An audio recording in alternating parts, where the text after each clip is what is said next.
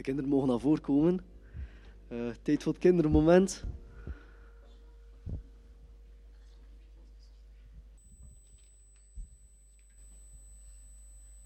Oké, goed. Uh, Holly had normaal iets voorbereid.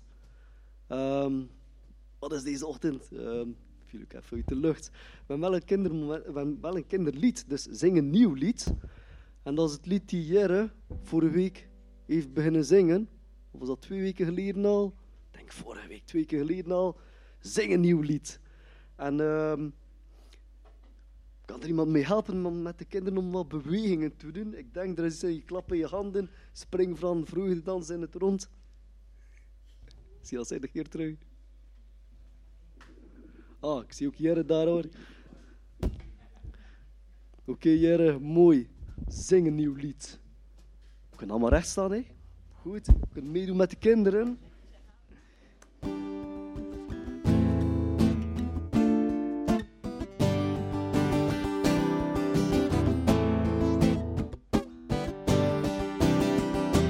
Zing een nieuw lied, want de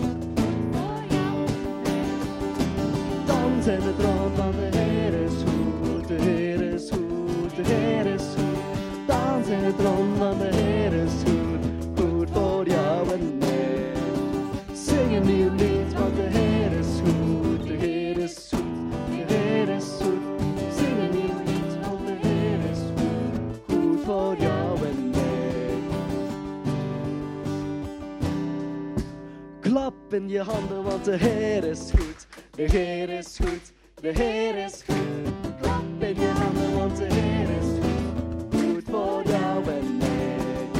Spreng op van vreugde, want de Heer is goed. De Heer is goed, de Heer is goed. Spring op van want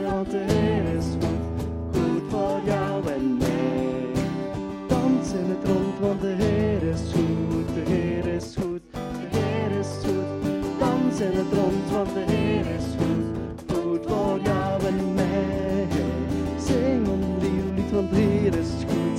De Heer is goed, de Heer is goed. Zing een nieuw lied, want de Heer is goed goed voor jou en mij.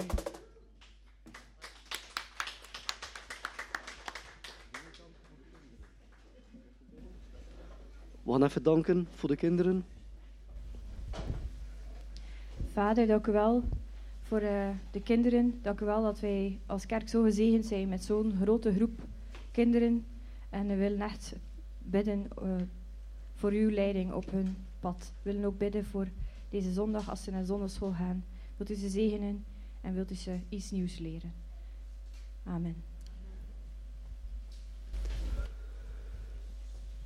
Kinderen kunnen. eh, hm? Ja, kinderen kunnen doorgaan.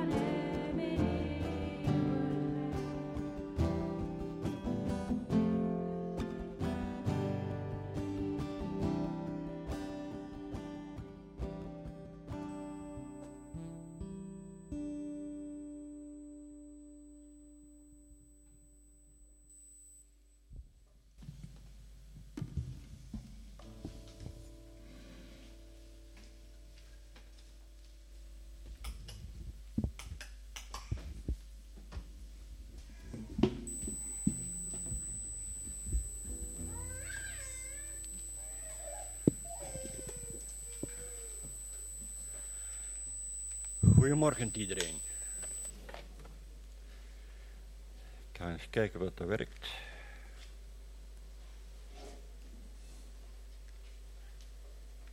Ja. In deze onzekere tijden, waarin alles maar duurder en duurder wordt, en meer en meer mensen moeite krijgen om de eindjes aan elkaar te knopen, is het verleidelijk voor ons om een beetje meer naar het eigen wel en te kijken.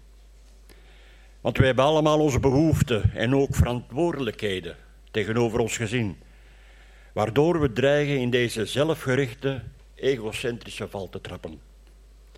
Niettemin, de rijkdom van Gods woord laat ons toe, ongeacht onze sociale status, ongeacht wij een volle of lege bankrekening hebben, dat wij zelf ook tot zegen voor andere mensen kunnen zijn.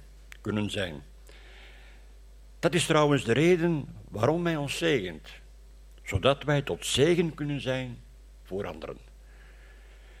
De vraag is hoe wij als volgelingen van Jezus in deze tijd moeten reageren. Hoe was het in de dagen van Jezus? Wat zegt hij daarover? Hoe heeft hij de dingen aangepakt? Hoe stimuleerde hij anderen? En welke houding nam hij aan tegenover zijn naasten? In Johannes 13 lezen we: Want ik heb u een voorbeeld gegeven. En dat werkt niet. Ah ja. Want ik heb u een voorbeeld gegeven, opdat ook u zult doen zoals ik voor u heb gedaan. De wijze waarop Jezus daarmee omging werkte niet alleen in die dagen, maar het werkt, het werkt evengoed op de dag van vandaag. Maar stel voor dat we eerst de zegen vragen over het woord. Hemelse Vader, dank u wel dat wij hier opnieuw mogen samenkomen. Dat we mogen luisteren naar wat u ons te vertellen hebt. Zegen dit woord van vandaag, heren. Laat dienen tot opbouw van de gemeente, tot bemoediging, tot stimuleren. Dank u wel, heren. En gebruik mij als, ja, als een instrument in uw handen. In Jezus' naam. Amen. Ik wil eerst beginnen met mij te richten tot hen die gezegend zijn met wereldse rijkdom. En rijk ben je als, je als er meer geld binnenkomt dan wat je nodig hebt. De Bijbel spreekt niet negatief over geld. God heeft niets tegen mensen met geld. Hij heeft wel iets tegen mensen die hun vertrouwen stellen op geld. En daarom schrijft Paulus in 1 Timotheus het volgende.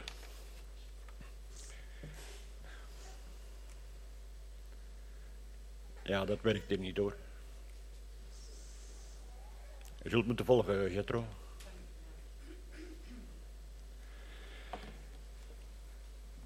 Beveel de rijken.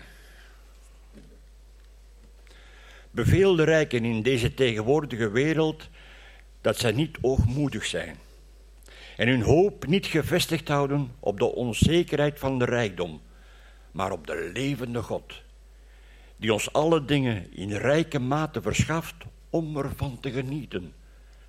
Ook om goed te doen, rijk te zijn in goede werken, vrijgevig te zijn en bereid om samen te delen. Paulus schrijft hier niet dat de rijken hun geld moeten inleveren. Nee, in tegendeel, hij zegt geniet ervan. Geniet ervan met volle teugen. Maar vergeet niet om die toegesmeten zegeningen te delen met anderen die het zo nodig hebben. Maar bovenal wil hij dat we ook in rijkdom al onze verlangens richten op Hem. Dat je niet verwacht van geld, maar van Hem. Stel je hoop en vertrouwen op geld, dan loopt het verkeerd af.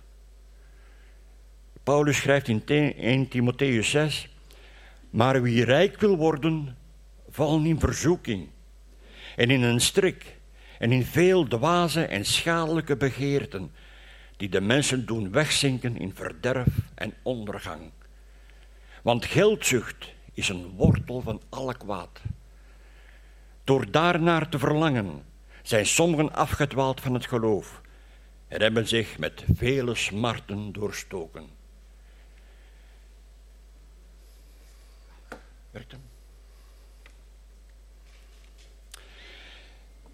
Het is u misschien opgevallen dat het hier niet gaat over wie rijk is, maar over wie rijk wil worden. Juist het geld dat je nog niet hebt, is hier het probleem. Als je rijk wil worden, sta je bloot aan verleiding. Maar waarom wil je rijk worden? Omdat geld, niet God, niet God. Omdat geld en een veilig gevoel geeft. Jezus zegt in Lucas: Pas op, hoed je voor iedere vorm van hebzucht. Want iemands leven hangt niet af van zijn bezittingen, zelfs niet wanneer hij die in overvloed heeft. Geldzucht is een valstrik die heel geleidelijk aangroeit. Je wil altijd meer. Het is nooit genoeg. En typisch is dat je jezelf altijd vergelijkt met mensen die meer hebben dan jezelf. En daarom denk je, dat, denk je ook dat nooit dat je rijk bent. Omdat je altijd meer wil. Nochtans zegt Jezus heel duidelijk in 1 Johannes: Hoe kan Gods liefde in iemand blijven die meer dan genoeg heeft om van te bestaan, maar zijn hart sluit voor een broeder of zuster die hij gebrek ziet lijden? Wereldse rijkdom zijn zegeningen waarvan we mogen genieten, maar die we ook mogen delen met hen die het nodig hebben. En waarom moeten we delen? We hebben dat straks gelezen. Om goed te doen, rijk te zijn in goede werken, vrijgevig te zijn en bereid om samen te delen. Ik wil dit gedeelte over rijkdom afronden met te zeggen dat je ook in wereldse armoede rijkdom kan delen met anderen. Welke rijkdom? De rijkdom van Gods woord. We mogen nooit vergeten dat de grootste rijkdom niet geld, maar de rijkdom van Gods woord is. Wat we ook hebben, we mogen, moeten delen met andere mensen die er nood aan hebben. Als je denkt aan het leven van Christus, dan is dat de manier waarop hij zichzelf zag. Wij zien hem als redder en verlosser. Als de Heer der heren en koning der koningen en al wat er nog op volgt. En terecht. Maar hij heeft zijn goddelijke heerlijkheid afgelegd. En hij heeft zich hier op aarde opgesteld als een dienaar. Hij zei letterlijk, de zoon des mensen is niet gekomen om gediend te worden, hoewel hij het wel verdiende, maar om te dienen en zijn ziel te geven tot een losprijs voor velen. Zo zag Jezus zichzelf. En het vers daarvoor zegt hij, en wie onder u de heerste wil zijn, die moet uw dienaar zijn. We zouden hier even goed kunnen zeggen, wie onder u rijk wil worden, die moet zich opstellen als een dienaar. En het belangrijkste van wat Jezus heeft gedaan is het delen van het evangelie. Dat is de rijkdom die we allemaal kunnen delen. In Marcus lezen we, hij zei tegen hen, ga heen in de hele wereld, predik het evangelie aan alle schepselen. Hier zegt hij dat het onze verantwoordelijkheid is om de hele wereld in te gaan en het evangelie te delen met ieder die oren wil. Dat betekent niet dat je morgen naar, naar China of naar Rusland moet gaan. Maar het betekent wel, waar u en ik wonen, zijn wij verantwoordelijk voor het delen van de waarheid van het evangelie. Familie, vrienden, kennissen, buren, de mensen met wie je werkt enzovoort. En we moeten er ook even bij stilstaan welke immense liefde Jezus voor ons heeft. En dat moet ook wel, anders zou, hij voor ons nooit naar het kruis zijn gegaan. Hij had een vurige liefde voor ons. Ondanks wij allen zondaars zijn. En het is zijn verlangen dat ook wij op eenzelfde manier met elkaar omgaan. 1 Petrus. Maar heb voor alles vurige liefde voor elkaar, want de liefde zal een menigte van zonden bedekken. Blijf vurig in uw liefde voor elkaar. Dat wil zeggen barmhartig, meelevend, troostend, passioneel. Vurig in onze liefde voor God en voor elkaar. Vurige liefde betekent dat het echte, oprechte liefde is, die zich niet alleen uitdrukt in woorden, maar ook in daden. Wij hoeven echt niet meer te doen dan wat Jezus voor ons heeft gedaan.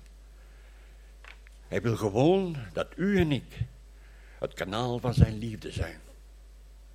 Niet meer dan dat. Maar alleen dat al kan soms al een hele opgave zijn voor ons. Maar dat wil ook zeggen dat we moeten kunnen vergeven voor wat anderen ons misdaan hebben. Of vergeving vragen om, om wat jij hebt misdaan. In Efezes lezen we, maar wees ten opzichte van elkaar, vriendelijk en barmhartig. En vergeef elkaar, zoals ook God in Christus u vergeven heeft. Vriendelijk, barmhartig en ongedwongen elkaar vergevend. Wij hoeven God niet te smeken en te pleiten om ons te vergeven. En er is niemand van ons, wie je ook bent, die kan zeggen: Ik vroeg de Heer om mijn zonden te vergeven, maar hij deed het niet. Ik heb het hem twee of drie keer gevraagd, maar hij deed het niet. Als je hem oprecht en berouwvol vraagt, ja, dan vergeeft hij u. Er is ook geen limiet aan vergeving. Je kan misschien zeggen, maar die en die heeft mij zoveel pijn en verdriet gedaan. Dat is niet het probleem. Hoeveel keer heeft Jezus u vergeven? En jullie weten wel wat God doet met zonden die vergeven zijn. In Micha 7 lezen we dat hij ze werpt in het diepste der zee. Met andere woorden, ze worden vergeten, voorgoed uitgewist. Je voelt het misschien niet, je ziet misschien niets om je heen dat anders is, maar lezen we in 1 Johannes, als wij onze zonde beleiden, hij is getrouw en rechtvaardig om onze zonde te vergeven en ons te reinigen van alle ongerechtigheid. Nu, als we onszelf beschouwen als een van zijn volgelingen, dan is vergeving daar een onvermijdelijk onderdeel van. Het staat in zijn woord. Hij leert ons de waarheid. Hij is de waarheid. En het is de kennis van het woord die wij hebben leren kennen, waarmee wij gezegend zijn, want het geloof op zich is een zegening. U en ik, wij zijn geroepen door de Allerhoogste. En die zegening van de kennis van Gods woord mogen wij doorgeven, ongeacht of men nu wel of niet wil luisteren. In Marcus, en indien een plaats u niet ontvangt en zij niet naar u luisteren, ga daar vandaan en schud het stof af dat aan uw voeten is, hun tot een getuigenis.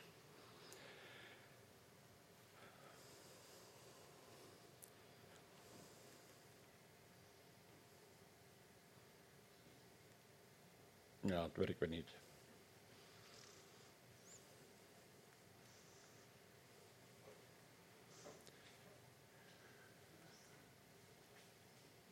Ja.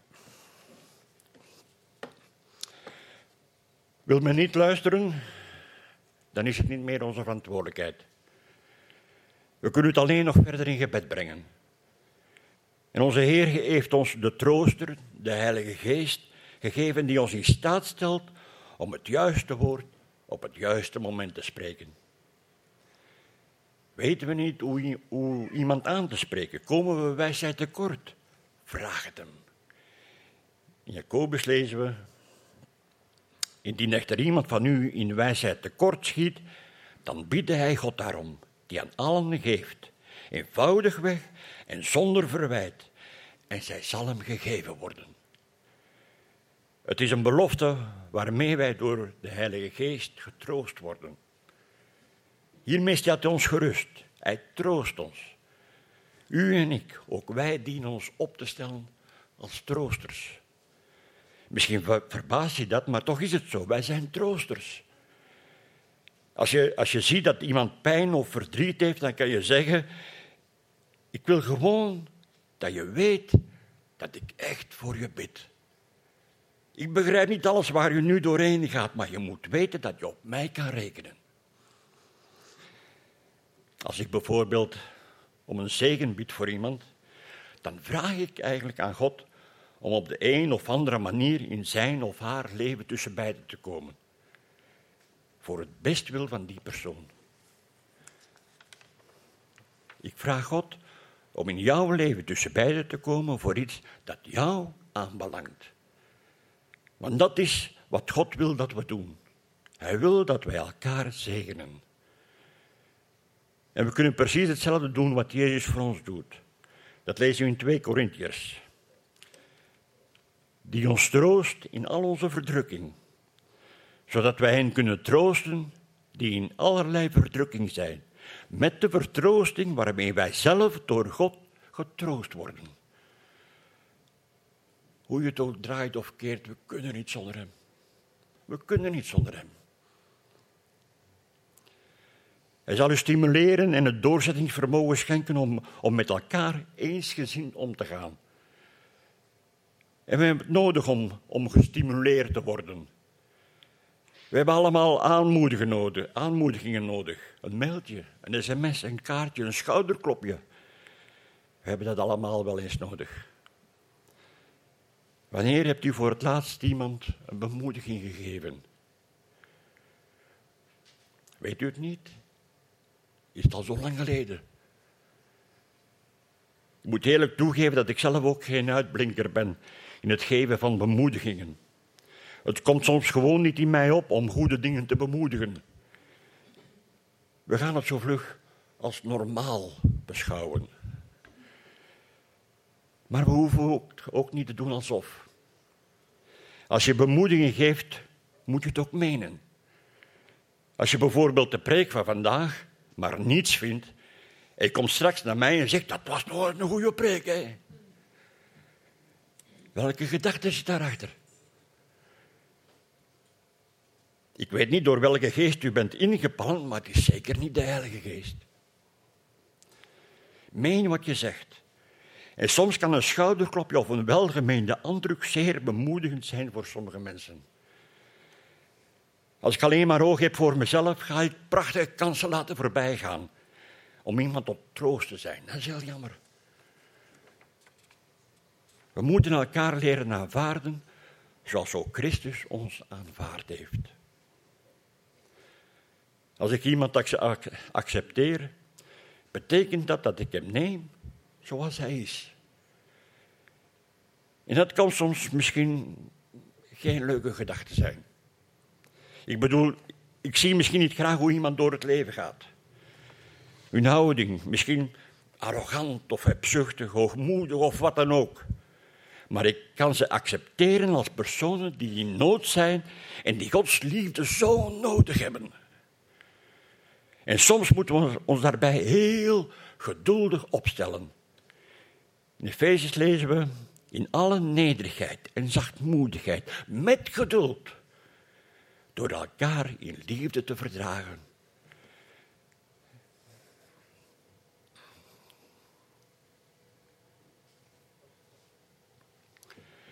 We moeten geduld hebben met elkaar. En wat zegt geduld? Tot je dit leert, kan ik wachten. Tot je me vergeeft, kan ik wachten. Tot je verandert, kan ik wachten. Ik kan wachten tot je me terugbetaalt. Ik kan wachten. Ik kan wachten. Hoeveel geduld heeft God niet met ieder van ons gehad? Maar mensen toch op mij heeft hij bijna 50 jaar moeten wachten. In zijn plaats had ik het al lang opgegeven. Maar hij niet. We moeten geduld hebben met elkaar. Terwijl we ook nog eens vriendelijk moeten blijven. We hebben daar straks gelezen. Wees ten opzichte van elkaar vriendelijk en barmhartig. Vriendelijkheid zegt dat ik de ander respecteer. Je zou verbaasd zijn hoe je vriendelijkheid kunt uiten voor mensen die het niet verwachten, maar het wel nodig hebben. Die vriendelijkheid kan hen aangenaam verrassen. Het kan hen vreugde schenken. Denk daar eens over na. Wanneer heb je voor het laatst besloten dat iets heel goeds voor hem of haar gaat doen? Dat je zegt, ik ga het hem laten zien. Ik ga hem laten zien dat ik echt om hem of haar geef. Het is niet dat je doet om iets te krijgen. Vergeet niet dat we hier niet, dat we hier niet spreken over krijgen, maar over geven. En dan natuurlijk het hele idee van elkaar stimuleren. Kijk naar dit vers in uh, Hebreeën. En laten we op elkaar letten door elkaar aan te vuren tot liefde en goede werken. Hoe gaan we om met mensen die elkaar voor de gek houden? die negatief praten, die altijd kritiek hebben. Sommige mensen lijken gewoon niet te weten hoe ze iets positiefs moeten zeggen. Dus ja, waarmee kunnen we anderen stimuleren? Door vriendelijkheid. Door vriendelijkheid. Door woorden van acceptatie en door complimenten die zinvol zijn. Wij zijn allen vertegenwoordigers, vertegenwoordigers van Jezus Christus. Stimuleer elkaar zodat ze openbloeien. Laat je gebruiken als een kanaal van zijn liefde en deel dit met anderen, zoals Jezus het ons heeft voorgedaan. Ik wil u een vraag stellen. Als je naar je eigen leven kijkt en de manier waarop je leeft, zou je dan zeggen dat je een gever bent of een krijger? Besteed je het grootste deel van je tijd aan het nadenken over wat je zo graag zou willen krijgen? Of denk je over het grootste deel van je tijd, hoe kan ik geven?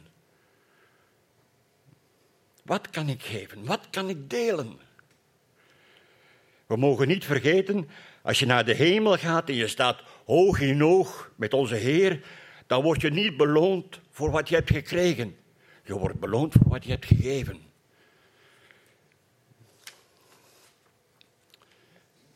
Misschien zijn er onder jullie nog die niet, nog, niet, nog niet echt de keuze van het geloof hebben gemaakt. En daarom wil ik afsluiten met drie redenen. Waarom iemand die Jezus kent, altijd, in alle omstandigheden, Gods rust en vrede in het hart kunnen ervaren. Ten eerste, voor wie Jezus kent, weten wij dat voor hen die God liefhebben, alle dingen meewerken ten goede. Het goede, dat is dat je bij Jezus hoort. Welke nare dingen je ook meemaakt. Alleen Hij is bij macht om die om te keren tot gelijkvormigheid aan Christus.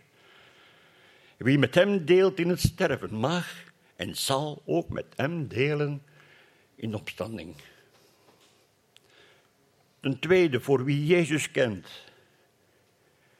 die kan het goede nooit kwijtraken. Wie zal ons scheiden van de liefde van Christus? Verdrukking, of benauwdheid, of vervolging, of honger, of naaktheid, of gevaar, of zwaard. Want ik ben ervan overtuigd dat nog dood, nog leven, nog engelen, nog overheden, nog krachten, nog tegenwoordige, nog toekomstige dingen, nog hoogte, nog diepte, nog enig andere schepsel, of zal kunnen scheiden van de liefde van God in Christus Jezus onze Heer. En tenslotte, last but not least, wie Jezus kent, die heeft het beste nog te goed. Romeinen 8.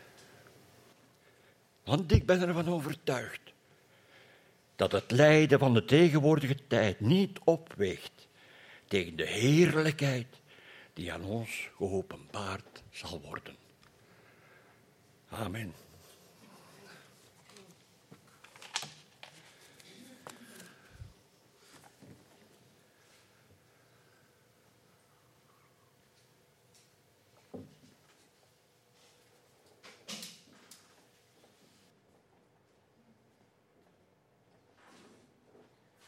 Zo, bedankt Stefan voor deze middelmatige preek. Maar we gaan over tot het avondmaal. En zoals het al gezegd heeft, was het normaal niet de bedoeling dat ik hier vanmorgen stond. Maar eh, ik heb toch nog proberen iets in elkaar voor te lezen. En dat was namelijk vanmorgen. Ik was vanmorgen aan het lezen over Genesis. En ik wil daarmee beginnen in feite om het avondmaal in te leiden. En ik wil lezen vanuit Genesis uh, eh, 1 vanaf vers 26. En daar staat er in Genesis 1 vers 26 en God zei: Laten wij mensen maken naar ons beeld, naar onze gelijkenissen en laten zij heersen over de vissen van de zee, over de vogels in de lucht, over het vee over heel de aarde en over al de kruipende dieren die over de aarde kruipen. En God schiep de mens. Naar zijn beeld, naar het beeld van God, schiep gij hem. Mannelijk en vrouwelijk schiep gij hen. En God zegende hen en God zei tegen hen, wees vruchtbaar, word talrijk, vervult de aarde en onderwerp haar. En heers over de vissen van de zee, over de vogels in de lucht en over al de dieren die over de aarde kruipen. En ik wil daarmee beginnen om ergens te benadrukken dat God de mens heeft geschapen met een bepaald doel. Namelijk, het was zijn bedoeling om de aarde te laten door de mens heersen. Het was de bedoeling dat God de aarde had gegeven voor ons mensen, omdat we daaruit zouden leven. Omdat we mochten genieten van de wonderen van God, de natuur, de mensen. En we weten, als we verder lezen, dat God in de avondkoelte wandelde met Adam en Eva. Als je dat inbeeldt, wie God is, want soms hebben we zo'n vertekend beeld van God, de grote boeman, en als we dat niet doen en dat niet doen, dan worden we gestraft. Maar vanuit de Bijbel, vanaf de eerste bladzijde van de Bijbel, lezen we al dat God een bedoeling had, namelijk een nauw contact met de mens en hem laten heersen, hem een taak geven die voor hem toegelegd was, namelijk te heersen over de aarde en over al wat leeft.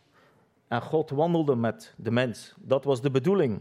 En we weten allemaal dat dat niet zo lang heeft geduurd. Hoe lang het heeft geduurd, dat weten we niet. Het staat ook niet in de Bijbel.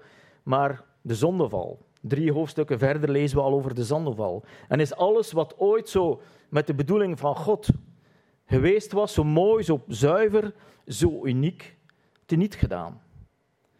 Teniet gedaan. En nu zitten we met de problemen. De opgescheept, zoals Stefan al zei. Er is aan alles een tekort, alles is duur. Er is zoveel miserie. Als je kijkt naar het nieuws, dan soms word je depressief ervan, van ernaar te kijken. En toch, en toch, en toch.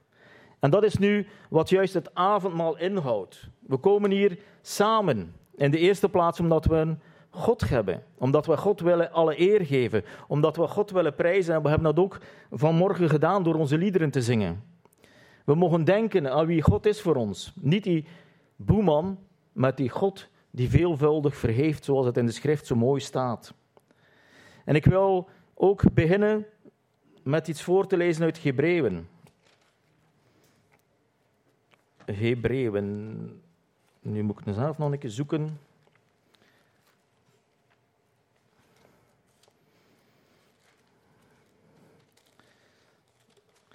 Daar staat er namelijk in hoofdstuk 8, daar probeert Paulus, of ze nemen aan dat Paulus is, dat Paulus niet is, iemand anders, maar die probeert aan te halen van aan de Hebreeën dat de hoofdzaak nu van deze dingen waarover wij spreken is dit.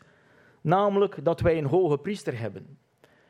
Dat wij een hoge priester hebben. als we weten van het Oude Testament wat een hoge priester was, dat was iemand die het volk in feite voor God bracht eenmaal per jaar en door... Uh, door de bok, of door de bok in de woestijn te zenden, te zenden, al de zonden van het Hansvolk werd vergeven.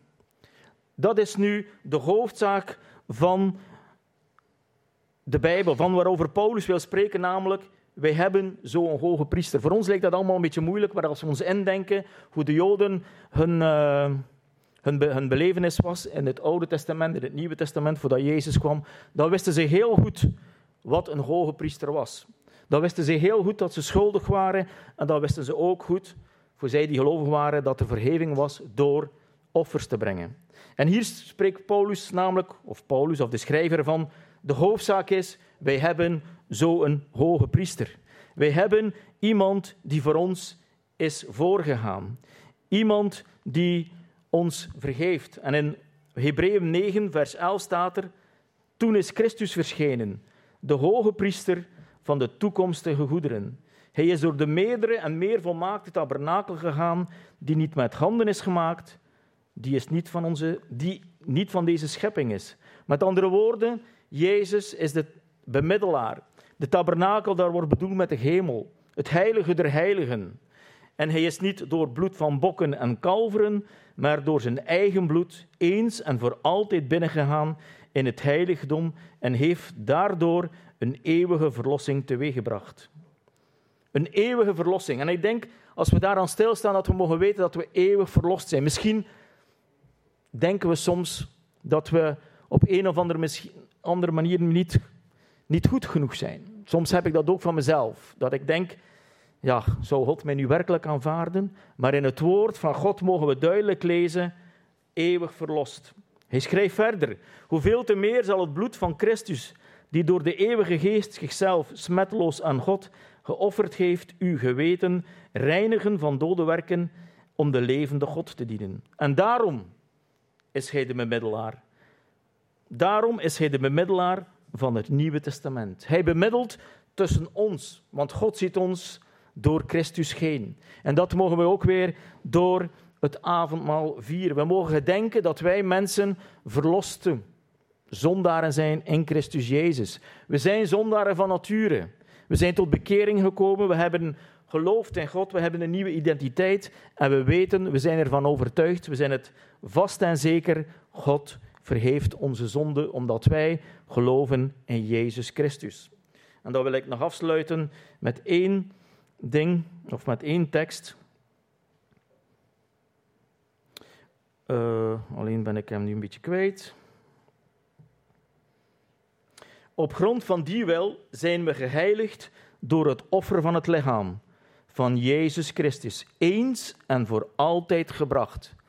Voor eens en altijd, en ik vind dat altijd, als je daarbij stilstaat, en straks gaan we een moment van stilte houden, dan moeten we een keer nadenken zoals wat God wil met ons.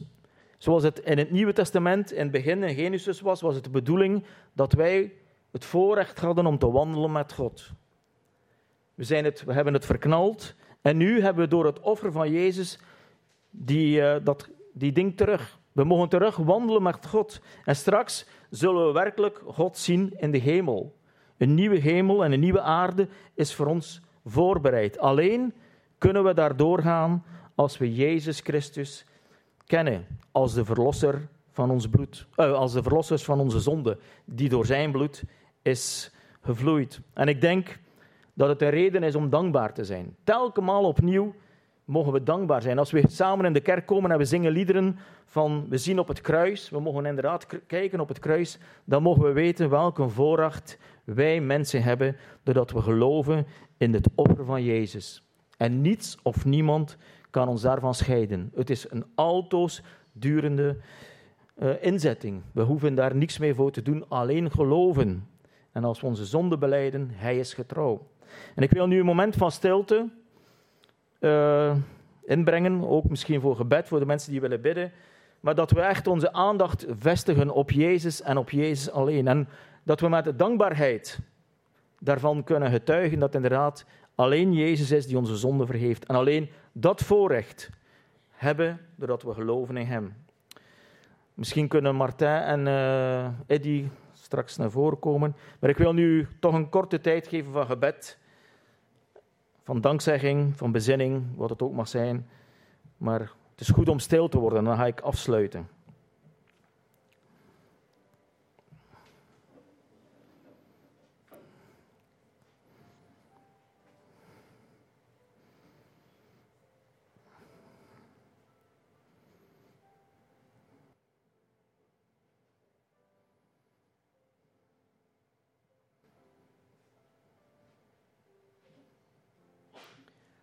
Vader, we danken u, Heer, dat wij vanuit uw woord mogen lezen dat u inderdaad de mens hebt geschapen. En dat u met de mens wandelde, dat u gemeenschap wilt hebben met de mens. En vergeef me, Heer, dat ik soms totaal anders denk over u. Heer, omdat mijn gevoelens en mijn denkwijze niet altijd bijbels zijn. Dank u wel, Heer, dat ik juist door uw woord op weer word bepaald hoe u bent. Want u zegt van uzelf, ik ben God, barmhartig en genadig, geduldig, groot en goedertierendheid en trouw. Dat zijn uw woorden, Heer, voor ons allen, Heer. En we danken u, Heer, dat we ook deze woorden tot ons mogen nemen. Want zo bent u, dat is uw karakter, dat zegt u, Heer. We danken u voor uw woord. We danken u dat we ook vandaag weer mogen stilstaan welke een oneindige liefde u voor ons hebt, doordat u uw Zoon Jezus hebt gezonden als verlossing voor ons, Heer. En wie op Hem ziet, genezing, verlossing, tot een eeuwigheid van zonde. Dat er niets meer in de weg staat tussen u, God, en ons. Want Jezus staat ertussen als bemiddelaar. Hij heeft alles weggedaan. Zoals het in uw woord staat, aan hun zonden zal niet meer gedacht worden. Heren, we danken u daarvoor. Dat we dat ook vandaag met broeders en zusters terug mogen herdenken, ook vieren. Welk een geweldig voorrecht we hebben. En ik bid u ook, Heer, dat u het in ons prent, dat we dat ook mogen vasthouden in tijden van moeite, in tijden van verzoeking, in tijden ja, van zonden, Heer. Dat we weten, ondanks alles, Jezus is het lam dat de zonde der wereld wegneemt. Heer, dank u wel daarvoor. En inderdaad, woorden schieten ons tekort om dat uit te drukken. Maar leer het ons, omdat het in, door onze geest mag diep ingeprent worden. En ook beseffen welke geweldige voorrecht we hebben dat we dit mogen kennen. Jezus, de hoge priester. Jezus, de bemiddelaar. Jezus, het lam van God. Here, dank u wel. Dank u wel. Amen. Zo, Stefan en uh, Martijn Eddy. Misschien wil ik er nog bij zeggen. Dus het avondmaal is voor iedereen die gelooft in Jezus Christus als verlosser. Voor mensen die misschien nog niet 100% zeker zijn, laat het gewoon voorbij gaan. Maar voor al de andere mensen, geniet ervan. Want weet, wat we nu doen door brood en de wijn, daar herdenken we nogmaals aan dat het Jezus is die voor ons gestorven is. Omdat de liefde van de Vader zo groot is voor zijn schepsel.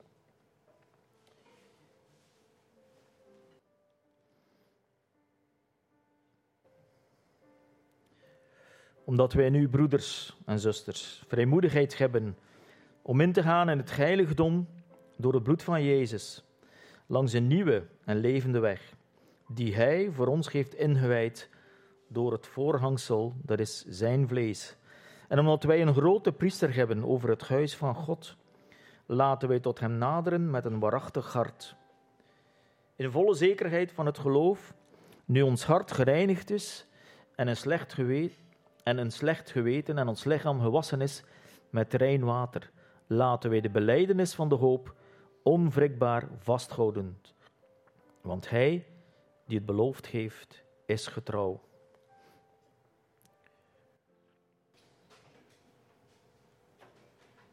We samen afsluiten met het laatste lied. Um, Stefan had gevraagd als ter afsluiting van de preek. Maak ons tot een stralend licht voor de volken. We kunnen samen recht staan.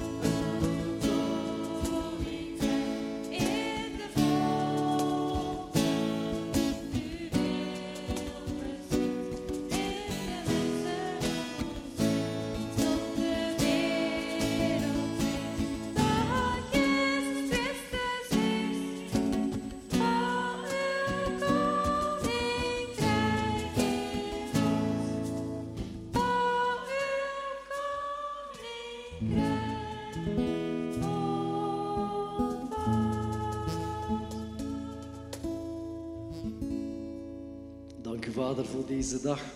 Dat we echt samen mochten zijn voor dit moment. Dank u wel voor dit moment dat u ons geeft. Eh, samen u zoeken, samen u danken, samen u aanbidden. Vraag echt de zegen over ieder van ons hier. Vader, dat u ons allemaal terugstuurt met een hart vol liefde voor u. En ook door u, Vader. Dat we liefde hebben mogen mens, hebben voor de mensen rondom ons. Dat samen mogen mensen aanraken. Met onze leven, met onze daden, Vader. Dank u wel, Vader. Amen. Wil afsluiten. Er is nog er is koffie, thee. Dus uh, goede zondag nog.